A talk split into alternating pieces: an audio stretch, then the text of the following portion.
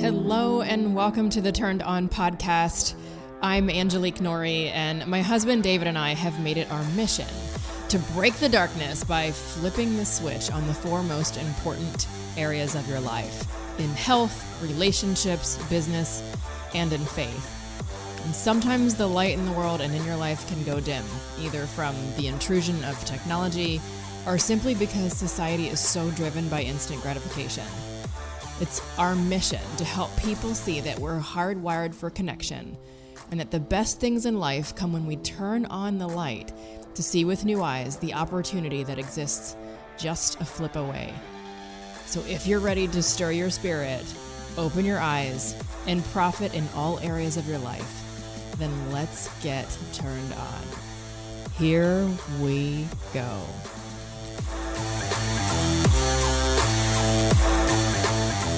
Hello, Chris, my best friend, my my longtime mentor, my just go-to guy for so many things in life, in business, and uh, in sports, even. Mm-hmm. Uh, but what I want to start off with, Chris, is the first thing is, you know, we love to ask what your light bulb moment is. When did things really kind of come into focus or change for you?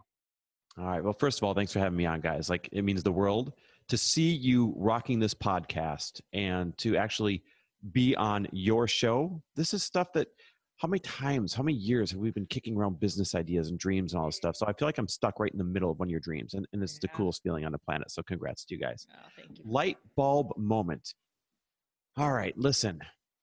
There's been so many of them in my life that it's tough to identify just one, but I think it's this when I very first got into self development, and I have to frame it for you guys, we had just lost everything because I lost my banking job. It was the recession. We were living beyond our means. We sold this giant home that we just finished building. We walked away from our rental properties. We sold all the cars we could except for one because it was so far upside down it didn't make sense to sell it. Like this was hitting the reset button. Mm-hmm. And in that moment, was when we first decided to dip our toes into self development. I know it sounds crazy because I was 30. You think everybody in this day and age now by 30 is, uh, you know, at least flirting with self development. But listen, I was Midwest born and raised. I was just kind of bro, you know, and uh, it wasn't on the agenda. It, it, it hadn't entered into my life. And so Lori talked me into going to this thing called Landmark Forum. Now, this is not an endorsement for Landmark Forum or for any other forum like ALA or MITT or any of those things. I think they're all good and they all serve their purpose in, in unique ways. But um, it was in there that I was taught for the first time ever that nothing has any meaning other than the meaning that you apply to it. And you get to choose how you are going to apply a meaning to each and every single event in your life. And on top of that, we're literally meaning making machines by default. And it's like my whole world was was opened up to instead of feeling like I was just part of a play to I was the director of that play. And I got to start choosing how I wanted to see the world based on all the events that were happening, not to me, but for me. And then it was backed up by this concept of every single thing that happens to you or for you um, it starts to create this set of lenses that you're looking through. And this set of lenses that you're looking through is going to determine how you see the world. And if you're seeing the world in a really rough or, or crappy or down way, then you actually have control over changing that, not somebody else coming along and saving the day for you. And this, I think, when I look back and answer your question of, you know, what is one of the, the most light bulb moments of my life, it has to be that because from that moment on, I have felt like I've been in 100% control, and, and the results have shown too. Mm. Whoa. So when you guys lost everything, and you know, you go to Landmark, and you have, you kind of have this turned on moment where you start to see differently, you know, with new eyes. Um, what were some of the like initial things? Because from where you are then to where you are now, you're talking about like a lifetime of difference in in terms of what yeah. many people can or can't do. So when you turned that on, what were some of the first simple things that you started to, you know, create change for to elicit that response, if you will, or or those outcomes uh, for the for the whole world to turn around for you? Yeah. So at the time, I was stuck in a partnership in a small startup mortgage brokerage that turned in that we turned into a mortgage bank, and I literally felt like I was stuck in it until I started to go through things like Landmark Forum, Tony Robbins, like you name it, UPW. And it gave me the sense of control where I realized, no, I'm not stuck. I'm just kind of keeping myself here. And there are more options. And I could, I could sell my little chunk of it and I could come home and I could work with Lori and I could help her build her brands. And like the world is full of options, but we just don't see them, even though they're right in front of our face because we're running around playing victim like things are happening to us instead of taking control and realizing that we have full control with every single little decision. Now listen here's where people get stuck is they hear that and they say well i don't have control. I have to stay in this job. I got to pay for my kids. I got to pay for my house. I got to pay for but no you're still making a choice in that exact moment to stay in that house and drive that car and wear those clothes. Like there is always another option for you, no matter how backed up against the corner you think you are. But most of us just don't see those other options because if we take those other options, we know that there's going to be some pain involved with taking that option. And so our natural inclination is to avoid that pain. And so we, we do, we just black out that option because we don't want the pain that's going to come along with choosing that option. They'll make us better in the long run, but maybe a little bit more painful in the short run. So Angelique, to answer your question, it was starting to see all these possibilities. And of course, the punchline is, you know, I sold out my small chunk of that mortgage bank and came home and worked with Lori, and I wouldn't know you guys if I didn't do that. Hmm. And that was one of many, many examples where I kind of felt like I was taking the power back and calling the shots on life. Hmm. Yeah, you know what? As I listen to you, and this has been kind of a theme that we've heard from you know most of our guests because we talk in terms of like these hallways of your life and a hallway is if you're having a business hallway or or your romantic hallway or your health hallway you want them to be long you know mm-hmm. and and sometimes you can't see the whole thing and and you know there's that famous dr martin luther king quote where you can't see the whole staircase just take the first step mm-hmm. so certainly when you're sitting there and you are a mortgage broker and you're in the midwest you don't see right now like nobody has a crystal ball and says, hey, you know what? In a few short years, I'm going to be in LA and I'm going to be doing all these other things. So tell us where the mindset is then, because I think, you know, patience and persistence has a lot to do with it. And everybody wants it now. Yeah. Or maybe they don't want to put in as much work as it really takes. Mm-hmm. So your famous line is collaboration is the new shortcut, which is so true. Mm-hmm. Then if we were talking to some guy yesterday and I'm um, he's a he's a suit maker, and I said, you know, even if I introduced you to like the top people in fashion right now, if if you hadn't done all that work and you weren't legit, then the introduction wouldn't make a difference. Right. So there is work there. So kind of take those things and, and tell us how you evolved. It's funny because I would have to use the example of here I am, like eyes starting to open, and I'm still in this moment 10 years ago that we're talking about, right? eyes starting to open, starting to take control of things. And Lori and I grabbed this book called Secrets of the Millionaire Mind. Mm-hmm. And we read it together in bed, one chapter per night. Sometimes, if we're going to get freaky, two chapters. And we would literally take turns reading out loud. If I was tired, she'd read it. If she was tired, I would read it. Now, in that book, they taught me for the first time that anything is possible and you set your own finish line. You set your own financial thermostat. And so why not take control and set this thing higher? That year, once we learned that concept and once that sunk in, and David, your, your question was around when you can't see the finish line, we can't see the big picture, what are you focusing yeah. on? Mm-hmm. That year, we made this big audacious goal. And for frame of mind, we never made, I never made more than $300,000 before that.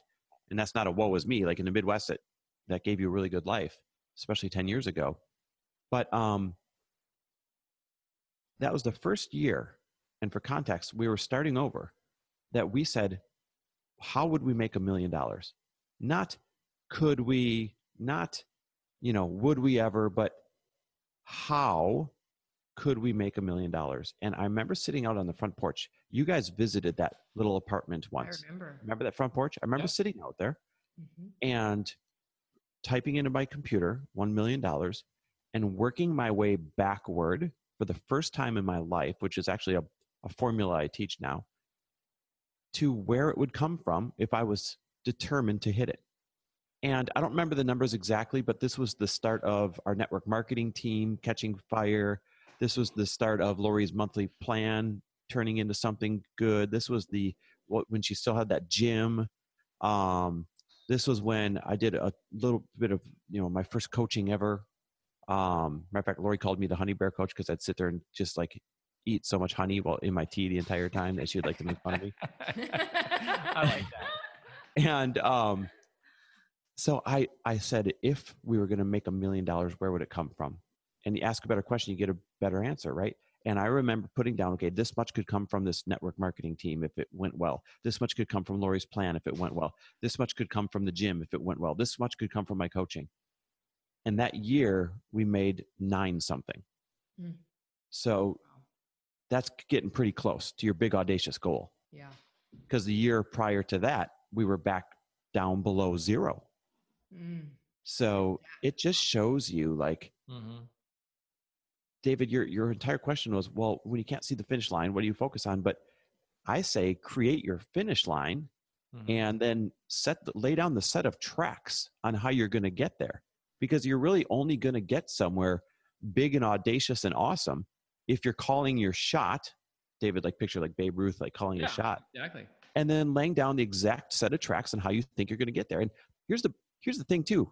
Whatever set of tracks you lay down it's not going to look that way yeah. Like you're still you're going to become very close or exceed your goal, but it's not going to look how you thought it was going to look getting there. But the mere action of laying down the set of tracks and then starting to take action from mm-hmm. step to step to step to step is where that end result comes from. You know, that's interesting and and I and I love it and I think people right now that are listening, if you haven't done that exercise, you got to do it because these are the things that change your life. Looking at it from a different set of lenses.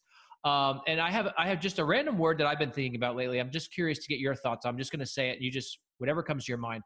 What do you think about momentum? I think momentum is the hardest thing to gain, and the most valuable thing to have, and the easiest thing to lose. Think about that. It's the hardest thing to gain, the most valuable thing you can have, and the easiest thing that you can lose. And so you have to work your tail off to stack together little wins until you have the coveted momentum. But then once you have it, most people take their foot off the gas, and that's why it's so easy to fall apart. It's so easy to lose. But when I say it's the most valuable thing you can have, momentum is when you start to get that swagger and things start to snowball in your favor. It's, everything's compounding in your favor, and you know everything you touch turns to gold, so to speak. That's what momentum looks like and feels like. But it's your responsibility to develop your own momentum. You know, it's interesting you use the word momentum because one of the things that um, and it's just me because for semant- semantics to me you know usually resonate one way or another and when i hear the term which is often thrown around like success loves speed i'm like i don't know if it loves speed i feel like it loves precision and momentum mm-hmm. because sp- depending on how speed got there it, it had to do with a lot of little things coming together in a precise way mm-hmm. and then catching momentum and so maybe we call it speed but really mm-hmm. if we look back what you just said was probably the most valuable piece of information. It's one of the hardest things to get, right? It's the little things that compound over time that mm. create that massive momentum, right? That everybody wants. And it's the most valuable thing, yet you can lose it so quickly the 2nd mm-hmm. you take your foot off the gas. That's just a really powerful perspective to really think about. I, well, I think we've had a, a, unique perspective, and I don't want to overstep here, but I mean, I know there's a lot of other people that have been close to you, but we've seen a great deal of your momentum. And that's why I've asked that in particular, because we've kind of had this front row seat for a lot of your big moves. And that's you've had the backstage of, tour. Yeah. And, and, and honestly, it's been great because one of the things that I've learned is, you know, I, I was one of those people that tend to do one thing and get a little bit of success. And I want to pat my, I want to congratulate myself really quick, or I want to say, okay, whew, I can rest.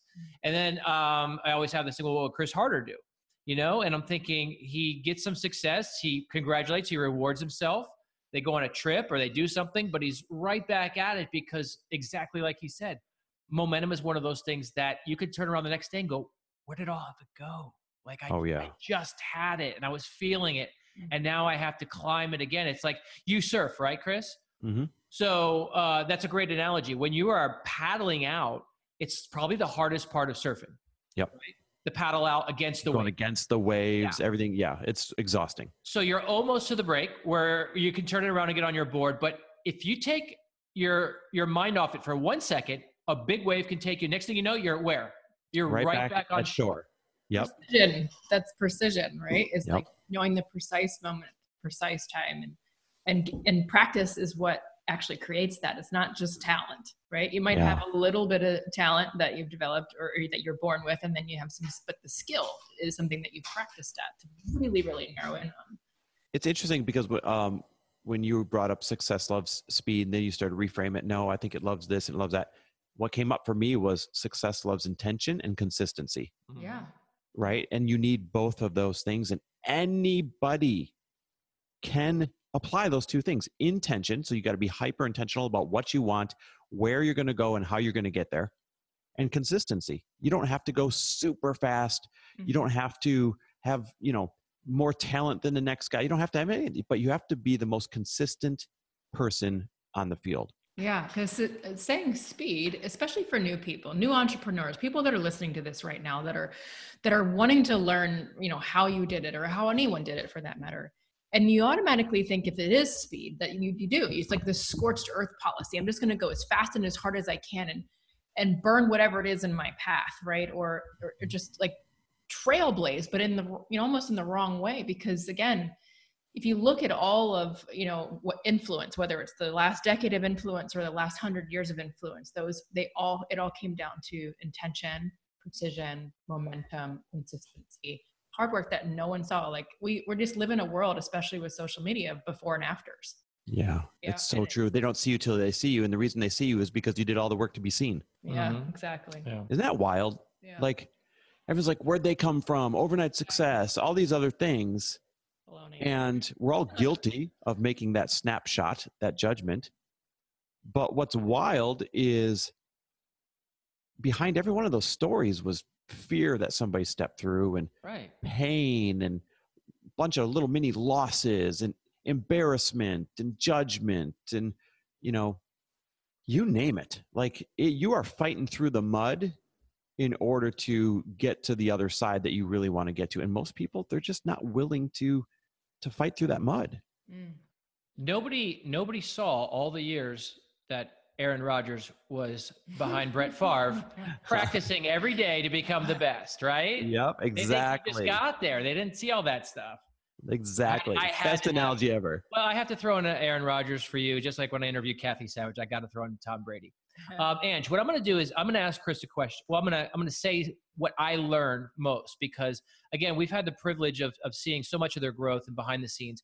So I'm going to give you a second to think about what you've learned most, while I kind of give a statement and ask him to talk about what I think I've learned. Jeez, Most. just one thing. Well, I'm going to have two things probably.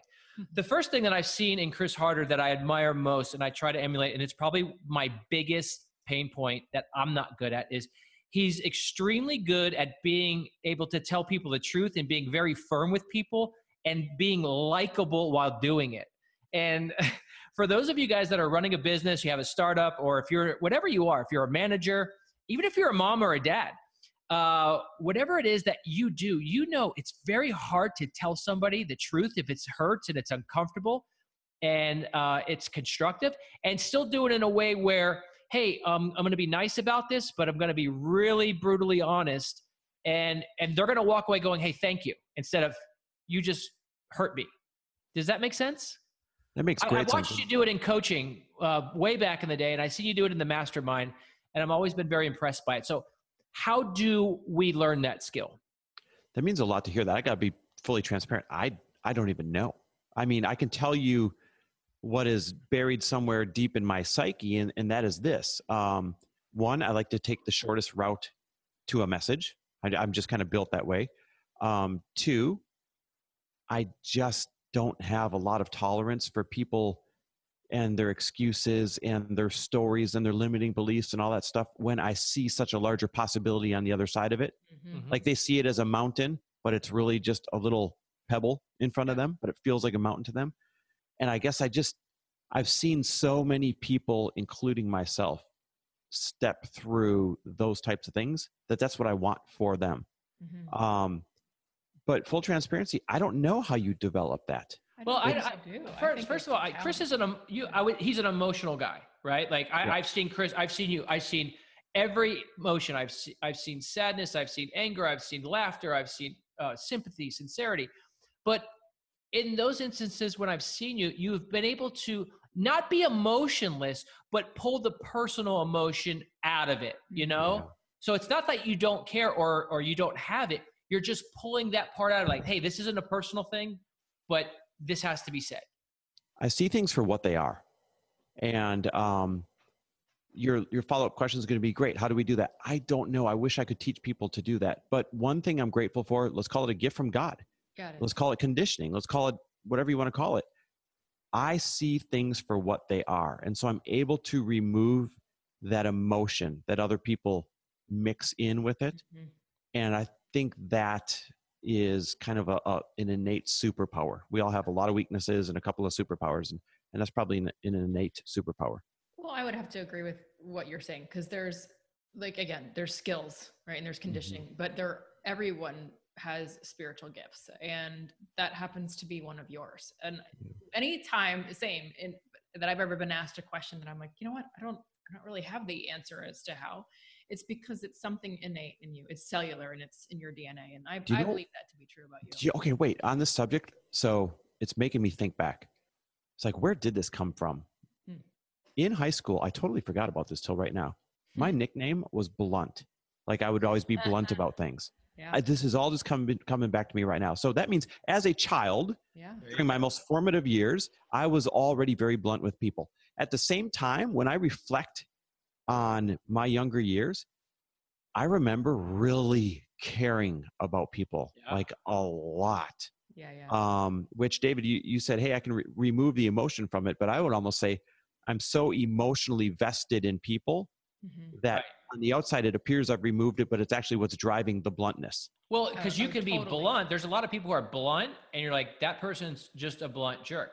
But you, I've, I've watched you coach people and tell people hard things like, hey, you know what, you didn't hit your goal, so uh, I'm not going to be able to coach you next week because that was our agreement. Mhm. Uh, in, in a very nice way, and it was a fact. And because I think a lot of things is you you laid it out ahead of time what the rules were, and you stick to the rules. So there's no gray area.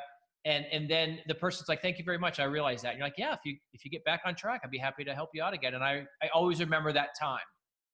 it's that's a great example of listen people they're not going to listen to what you say they're going to listen to what you do and your actions have to demonstrate and back up what you say and there's so many you use coaching so i'm just going to use that as an example there's so many people that might be coaching someone and, and say okay if you don't do xyz i'm not going to do this and then the person does not do xyz and they come up with really good reasons why and and you don't back up your consequence. Yeah. you have to back up your consequence. You have to deliver that little bit of a painful blow or the person will never take you serious. So people don't care what you say. They care what you do and what you do is going to make up who you are and what your results are not which what I you say You could use in just about any any occupation you're in. I think that's In a great skill set because people always want to know what do I do, what's the skill set. We can read books about all the things, but it's these little things that are personality traits sometimes, or things that we can just get better at that make a huge difference. You guys, I have the weirdest memory of being in kindergarten. Like I, I physically see myself sitting in a circle in Sturgeon Bay, Wisconsin, in kindergarten on the ground, and we were all clapping, saying, "Actions speak louder than words." Mm. Actions speak louder in freaking kindergarten, and for some reason that stuck with me, and I think that has developed into something that's helped take us, you know, where it's taken us. Is because I've just always believed that ever since that day in kindergarten, sitting in a circle, clapping hands and, and chanting to it. Actions speak louder than words. It's a great It always lesson. does. It's a great lesson. I love it. So what's yours? It's so babe? weird the trip down memory lane that like I all these visuals you guys are starting to give me. It's good. Awesome. Um, so I have a couple of things. One is that literally, I don't. Your ability to see the good in everything and in everyone. Oh yeah. Like, You could have the most ludicrous situation or person, and Chris is like, "Well, hold on a second. Yeah. and then he's able to just sort of bring it full circle and flip the perspective. So that's that's a gift, and and you're you do such a beautiful job of that's that. important. Now that one's developed. I know is- where that came from. that. I would definitely Um, that. so one person you know, one person you don't know. Uh, this is really interesting. So you know my dad. You know him really well. But- he is- The most positive Mhm. human being on the planet. Doesn't get caught up in drama. Just wakes up happy and sees the happy in everything. And so that's let's call it fifty percent of the equation. The other fifty percent of the equation is I had a boss named Mark Spiker when I was really just crushing it in my my banking days when everything was on the up and up back then. And at the time, he was the most annoying boss that I could have ever had in my life because I wasn't as positive. I wasn't as um, you know, the way that you just described me right now. I would matter of fact, I'd love to to kind of talk about what what could go wrong and I'd, I'd love to talk about the gossip a little bit and I'd love to talk about you know all that stuff and and Mark Spiker would be so positive and so cheery that we would yell at him in meetings be like just for once why can't you talk about the reality of the numbers? Like it was annoying. Now now here's where that story took a turn. Mark spiker got colon cancer and died Mm, in his early 40s mm, and we had gone on to uh, before that happened you know so from the time that he was my boss to the time that he passed away unexpectedly we actually started to develop a friendship when we all left the international bank that we were working at when everybody lost their jobs because we both lived in the same city at the time. And so um, i think it was probably the bonding of you know both of us losing these careers that we loved and living in the same city and being close to the same age and having been in the trenches together that it was an easy thing to bond over and we actually became friends instead of a, a boss subordinate relationship after we'd left that career. And when we became friends i really started to understand what made him tick and the happiness it brought him by seeing the positive in everything. And it especially during such a bad time to be honest with you he saw the positive in everything. And when he passed away i remember being at his funeral and thinking he was the happiest you know you kind of reflect on someone.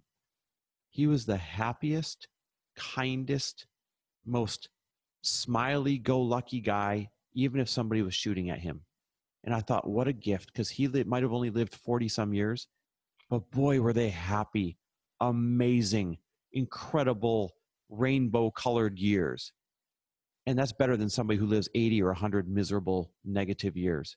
Mm. and that really in that moment that day thinking about that i was like oh man none of us know how much time we have Mhm. and i decided to see and seek out the positive in every single situation and it it, was like a muscle that i started to um, do a lot of reps on and it became my new default You know, if there's if there's one thing that the world needs uh, in terms of lessons, that's certainly one of them. I know I do. So I take that and receive it, and and really, I'm gonna I'm gonna try and really meditate on that and pray on it, um, because we we really do have to take advantage of what we have here. And I'm gonna I'm gonna kind of trans uh, transform this next segment into piggybacking off that, and I'm gonna ask you things now it could be with business or it could be with your family. And I, I'd like you to kind of hit on both is what, what does legacy mean to you? Like when's all said and done, what do you th- want your legacy to be? And, you know, tell us a little bit about your parents and your, and your, and your grandparents and stuff like that. What legacy they've left on you? You know what's really interesting? So my grandpa's legacy was all about his service in, in the U.S. government and in the military and all the decorations that he got, and that's what he was proud of, and that was his legacy. And then, of course, his family. My dad, his legacy was the difference that he made in in the shipping industry, the boat building industry, um, in you know he's right now raising money to build that huge tower for the maritime museum like he wants to carry on this history of the maritime industry. And of course his other legacy is his family like these are just the ultimate family guys. For me i don't have a big legacy that i'm aiming for at least not yet. I don't have um, something i want to be known for. I don't I honestly just want to leave people better than when I found them. And if that adds up into something, great. But I don't really buy into this idea of I'm going to create this monster legacy because I want you to think about just how few people really leave any massive world changing legacy behind that other people talk about. Yet every single person is leaving some form of legacy behind that made a difference that no one's talking about. But Like- that is legacy. Yeah. Yeah. Building It's hard to see it at the time, probably. Yeah, and and so I, I just want to interject there because y- you know you're talking about maritime and you're talking about the government and decorations and um, these are things right and they they are monumental in in how they play out in you know in the world and in order or whatever but what you're doing is a divine order it's very different than a physical order and uh, you know building people is legacy. Because generationally what that changes in their lineage is Mhm. far more impactful on a larger scale than anything that doesn't d- downplay or shrink down anything else that you just shared of your father and grandfather and, and, you know outstanding human beings. But what you're doing like you're saying i don't want to you know i don't really have a yes you do. I, I think i'm just going to totally declare that over your life Mhm. right now because yes you do. It's you've changed our legacy the legacy of our girls and that what happens in their life and in their children. That is a direct a direct relationship that came from mentorship friendship and intimate times with you and lori. So i just want you to know that because quite honestly i don't i don't know if you realize how big it is. And it is Well- big. It's monumental. Well, number one, thank you. Uh, It means the world to hear that. I received that, and and you're right. I guess here's what I was mulling on when you asked me the question. When you know when David said, "Hey, you know what what's going to be your legacy?" You right away think Martin Luther King size legacies. Mm-mm. Mhm. You right away think George Washington size legacies. You're like, and then what came up for me is like, I don't have anything like that that I'm aiming for, and then what comes up right away, like you know how fast you can think. Mhm. I remember thinking, what's wrong with you that you don't have something that big that you actually want to leave behind? Mm. And like, I just started going and you, you, I've got the part of my brain that's talking to you right now. And the other part of my brain that's like having its own conversation. yeah That other part of my brain that was having its own conversation was like, what's wrong with you that you don't want to leave a big legacy? What's behind that? Hey, maybe we should go explore that one day. That's, that's literally what I was thinking. So to hear you say that, um, I don't know about make, creating a legacy, but I, I know about making a difference and that feels really, really good. generational legacy generational i just like i said i'm going to declare that over your life because you I already love have that. Thank you. Yeah. So as we get into different parts of now we business and, and then we touch a little bit on your family, we want to talk about uh, something that is very important to Angelique and myself in this podcast, and that's you know the relationship part. Uh, you you Mhm. work with your wife a lot. You have both have separate uh, adventures and things that you do, but you both do things together as well. And then it's you, this brother. You you have this amazing uh, relationship with Nick, where uh, I remember when you guys first started. Nick was doing his thing, you were doing yours, and now you had this amazing thing and i see the emotional attachment in both the relationship with your brother and the relationship with your wife and i love how you guys play whether it's just watching a football game on the weekends or going on vacations so tell us a little bit about what it feels like to to really be able to do things with your family and and not just the rosy parts but what's been a big struggle too Yeah. So sometimes it's amazing and sometimes it's really awkward and tough because it's your family. So, you know, Nick is our COO. He's got a massive responsibility for each of our companies and he delivers. I mean, he, a lot of times I'd say don't work with your family. Uh, it's not typically great advice, but he was built the opposite of how I was built. And so he fits all of my weaknesses and, and vice versa. I can, I can fit all of his weaknesses with my strengths and it just works beautifully. Now, the part where it becomes really awkward is a lot of times I sit down and I think about, am I paying him enough money? Mm. Um, am I giving him a good enough life for how hard he works for us? And um, I think about when he screws up. You know, he once he once uh, screwed up and, and cost us over fifty thousand dollars on Facebook ads that didn't pay that didn't provide anything when he screws up how do i address that in a way i would anyone else who was not blood related to me and, and working with me or for me um, and how, how's that going to make christmas feel Mm. right so it's not all rosy and it's not all roses um, even sometimes if we've had a bad week and then we're going to watch the packer game together on sunday there's always that weird asterisk in the room. Like I Mm. feel like I'm I'm sometimes hoping that I'm like, oh, I hope he's having a good time. Oh, I hope he's not still thinking about Tuesday. Oh, I hope he's not. You know what I mean? There's always that in my head. I'm constantly thinking about, um, well, two things. One, I feel a real responsibility to make sure that we are so absurdly successful that he will always have this career to count on. Mm. You know what's funny about that? He'd be just fine on his own. He Yeah. really would. But I feel that as like this grave responsibility because he's bet on us. Yeah. And so Absolutely. we, we need to make sure that it's a it's a safe bet um and that feels like pressure and that feels like it's it's the ultimate blessing and it's the ultimate pressure Yeah. You know, uh, it's funny because we were watching this story about some MMA fighter today, and uh, he was talking about growing up with his brother and how they absolutely pummeled each other. He's like, I don't know if I fought anybody harder than my brother, and and I fought my brothers and sisters like that. And Angelique's an only child, so she doesn't have that reference. but it's amazing uh, what family does. Like, you know, because if I told you stories about how I fought with my sister and, and the things, the bones that we've broken of each other, you'd be like, Mhm. well, you guys must hate each other. And I'm like, no, we, we love each other. It's like, it's, it's amazing because it's family's got that ability to, you have to put things behind you because you have the blood. Now, some people can't and they hold grudges.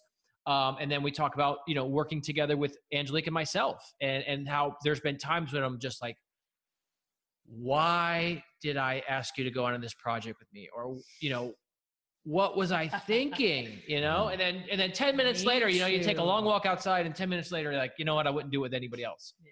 So tell us your your thoughts on that.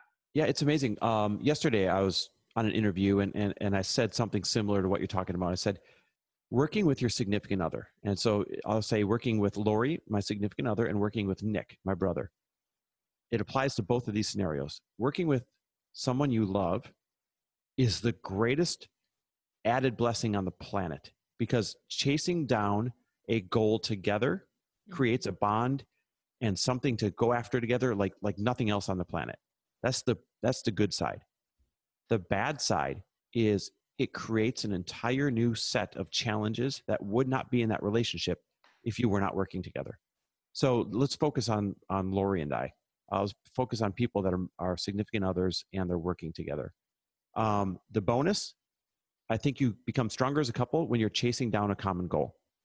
The challenge you have to make damn sure that you don't just become business partners. You have to make damn sure that you i always use the analogy of when you first fall in love you spend all your time and energy polishing up that relationship and then at some point you say oh wait a minute we also have to go make careers and make a family so you take that relationship and you put it up on the shelf behind you and both of you go out full speed and you start polishing up your careers you start polishing up your family and you forget to take that relationship off the shelf and you think it's going to look the same as, as when you put it up there and it's not it's covered in dust and Oh, rust yeah. and crap and gook and just like everything that you know built up because you forgot to take it off and, and polish that too.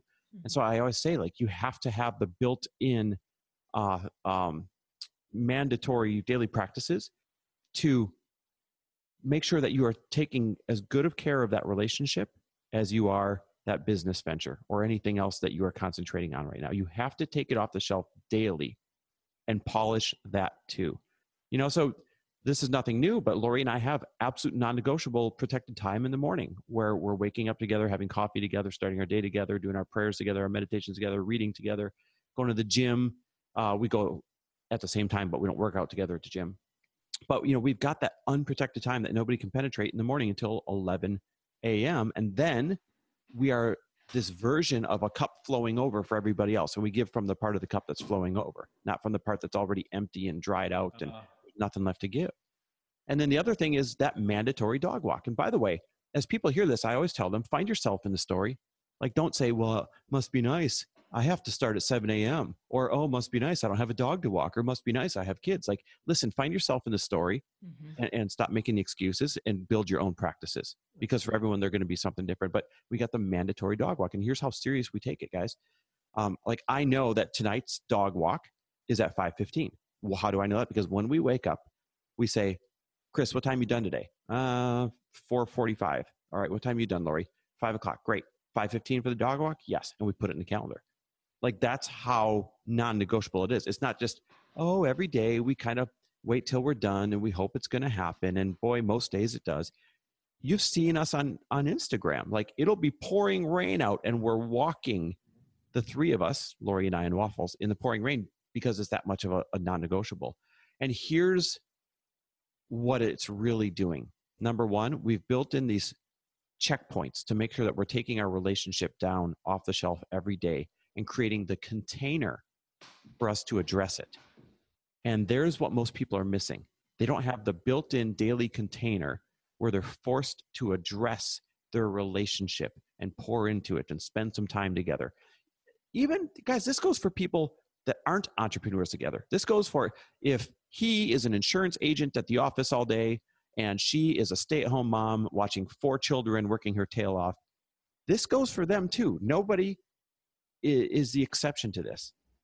We're so busy chasing whatever we think is so important in life, and it is important, right? You do have to chase it. You do have to polish up your career and polish up your family and polish up your faith and polish up everything else. But we're so busy chasing that stuff that it just seems easiest to put your relationship on the shelf thinking it's going to look the same when you get to it next week, next month, next year. And it's not. It's collecting all that dust. And the last thing I'll say, because I, I, realize I'm on a little bit of a, a rant with this, is, um, and it just escaped my mind. Of course, it just escaped my mind. All right, I'll let you guys interject. It'll come back.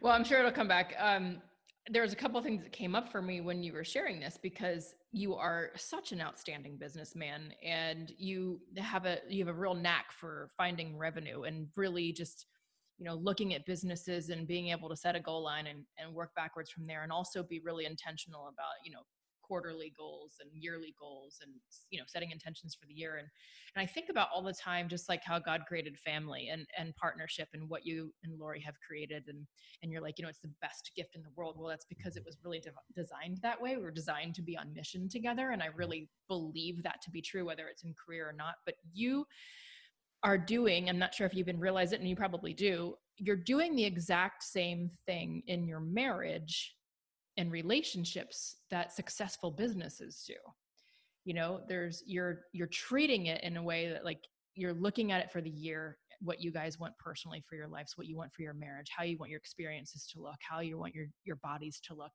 and you're, um, you're it's almost like without maybe even doing it on purpose is having quarterly meetings and mm. projections mm. and a trajectory to follow and and i really believe that families are missing that piece because we we get really inverted in the way that we approach life and we go straight for the goal line with revenue right? But then all of a mm-hmm. sudden like you said that that relationship gets goopy because it's sitting on the back shelf and we've never been intentional of treating it the same with the same kit gloves that we do in business.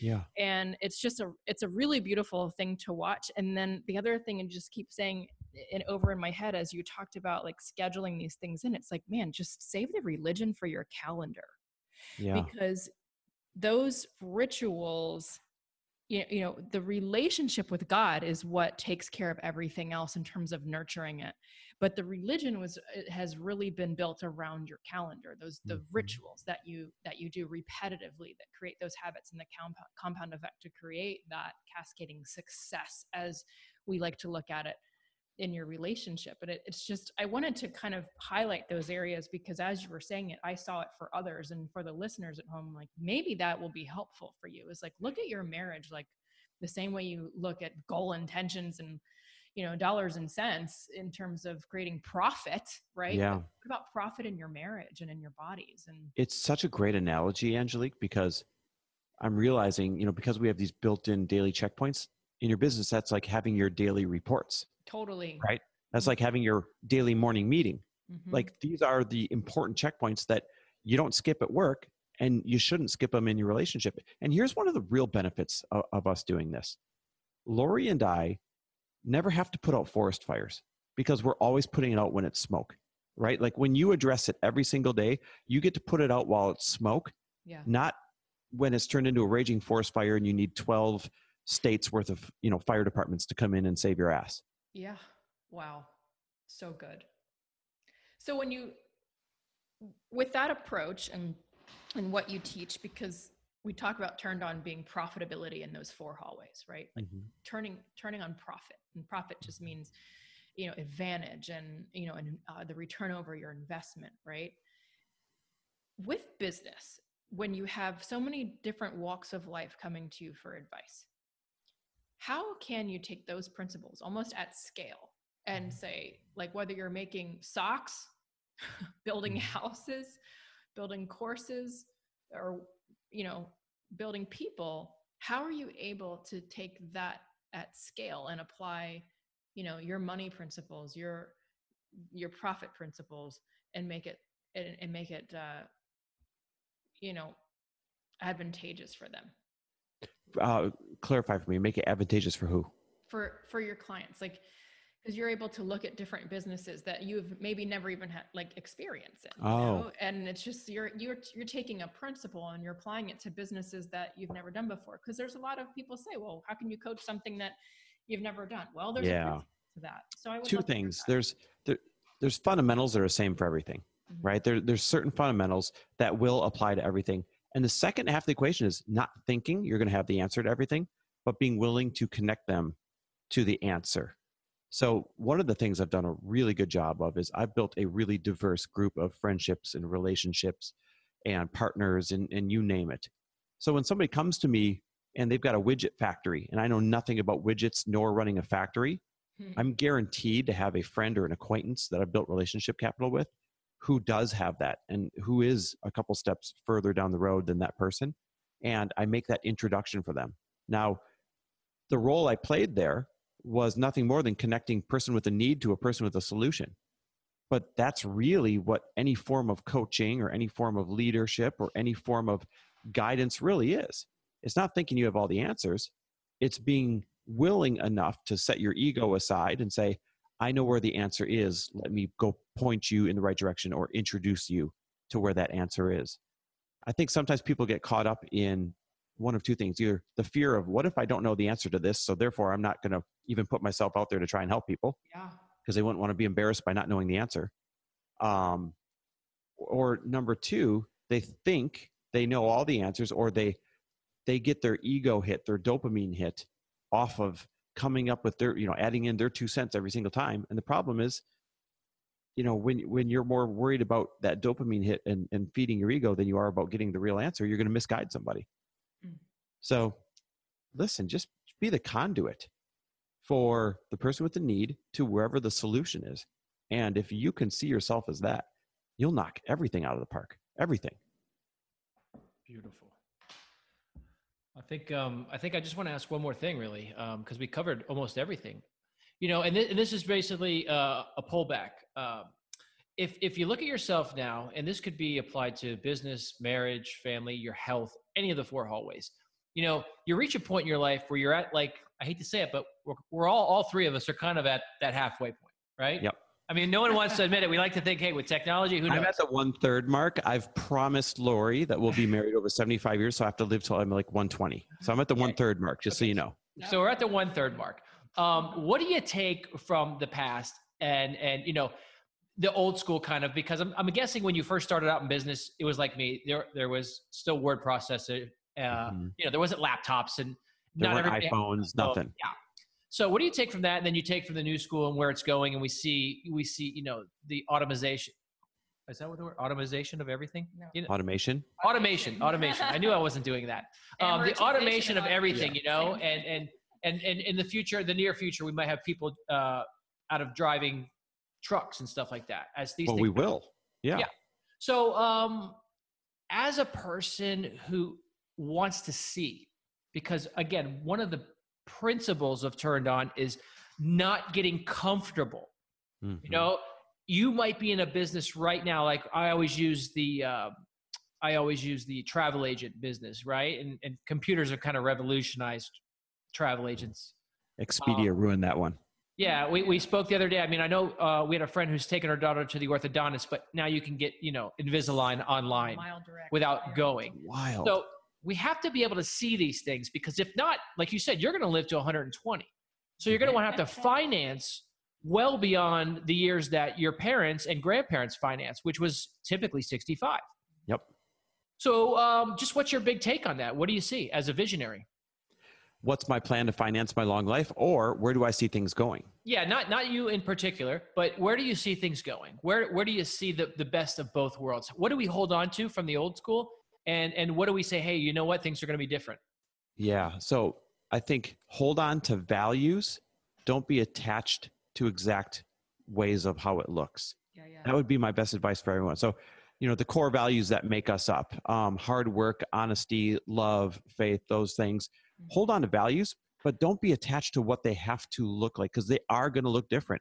Mhm. And where everybody gets held up, I know companies out there that are so attached to the old way that things used to work Mhm. that they're still banking on, well, if we just stick to the original uh, programming, if we just stick to the original process, if we just stick to the original thing that was popular five years ago or seven years ago, and if we just work harder at at you know telling the world about it, it's going to be fine. No, it's not going to be because things are changing. Yeah. Things are changing faster than ever. David, you nailed it. Like there's there's going to be nobody driving the Uber that you're in. There's going to be nobody driving the semi truck that is passing you. Mhm. That's not like a maybe thing. That's not a science fiction thing. That's in about a five year thing, right? So if if that radical change is in five years, imagine what's going to be in ten years and what's going to be in twenty years because we're still going to be alive. We're still probably still going to be working at that point, right? Yeah. So we cannot be attached to what was. We can only be attached to our values, but we must be massively flexible and non judgmental to what it is going to end up looking like, or you're going to be left behind and you're going to be struggling. Yeah, and it could be that. that could be scary. I mean, for Very. for me right now, you know, like I, I start to think about even our, our daughter. Like we should be getting her into like we want to limit the technology, but we also want to, you know, we want to give her the tools to succeed in tomorrow's workspace. Uh, even for us, you know, so much of it's like, geez, I got to learn a new program or something uh, more technical than what I'm already doing. You know, says Mr. Flip Phone here. Um, but I realize that's the case, or else I'll be sitting there going, "Well, um, I can uh, I can file something for you." So here's a, here's a great example: is be attached to the values, not to what it looks like. Uh, let's use Ella, if if I may. You want her to be technologically advanced. You also don't want her on her phone at the dinner table. So the value is connection as a family without interruption. Mhm. But maybe, just maybe, there's going to be electronics at the dinner table, but not somewhere else. Or maybe you're going to absolutely endorse and encourage her to go all out on electronics, but they don't come to the dinner table Mhm. right? So don't be attached to how it looks, be attached to the value itself and reinforce the value. I love it. The Awesome. Yep. Yep. That's Love that. fantastic. Well, Ange, anything else for my man? I mean, w- I feel like you should just ha- come through the screen into our living room so we can continue this because that's I know. how it goes when we all get together. And the only thing we're missing right now is Lori and waffles. But, um, Maybe a know, cocktail. and yeah, yes, probably an old fashioned. uh, but you you just covered so many things beautifully, and uh, you know just the like the principled yet profitable uh, pointers, and it's kind of a tongue twister, but it just it just does such a beautiful job of illustrating how you have illustrated your whole life, like how you've drawn it out in the last ten years, and uh, like you said, we got a backseat pass to or backstage pass to be able to witness that. And we're just so grateful to have experienced that learned from you still learned from you um, and watch you grow. And we know and hope and pray that there's uh, there's a reciprocal part of this that we can give back to you Mhm. as much as you've given us There always has been. Like the way David teaches me sentimental values, the way you guys teach us to stop and play, the way you know, you're demonstrating how to raise a family. You know, that's something that we want to try for this year. Like you guys give equal exchange in gifts all the time. And that's exactly how it's supposed to work. You know, people get hung up on, oh no, they're providing me A, B, and C. I can't provide them A, B, and C back. It's not how it's supposed to work. yeah I'm supposed to pro- provide you A, B, and C, and you're supposed to provide me one, two, and three, right? And that's how we end up with a whole, uh, you know, a, a well balanced life. Mhm. So I love it, and I love you guys. core four all the time in the core four that one of the standard you know questions is can you reciprocate value because there's a like you talked about collaboration is the new shortcut it doesn't mean that you just come and take and leave Yep. There has to be some kind of reciprocal value there and uh, i feel i feel that we've we've covered that so thank Yeah. you I mean, a, a thank you, a thank you isn't enough, but Nope. a sincere thank you for everything, and just not only for today, but for everything. Well, I- I think you know, thank you guys for having me on. I love you guys. Thank you for being in my life, and I'm really excited because let's be honest, we've only known each other like 10 years. This is the tip of the iceberg. I So really epic stuff is coming our way. We got you and I got two or three Packers uh, championships. Super Bowls. Yep. easy two or three Packers championships left. For sure. Chris, thank you for turning uh, our life on in so many ways. And we hope for the listeners that something turned on for them today, too. Amen. Love it.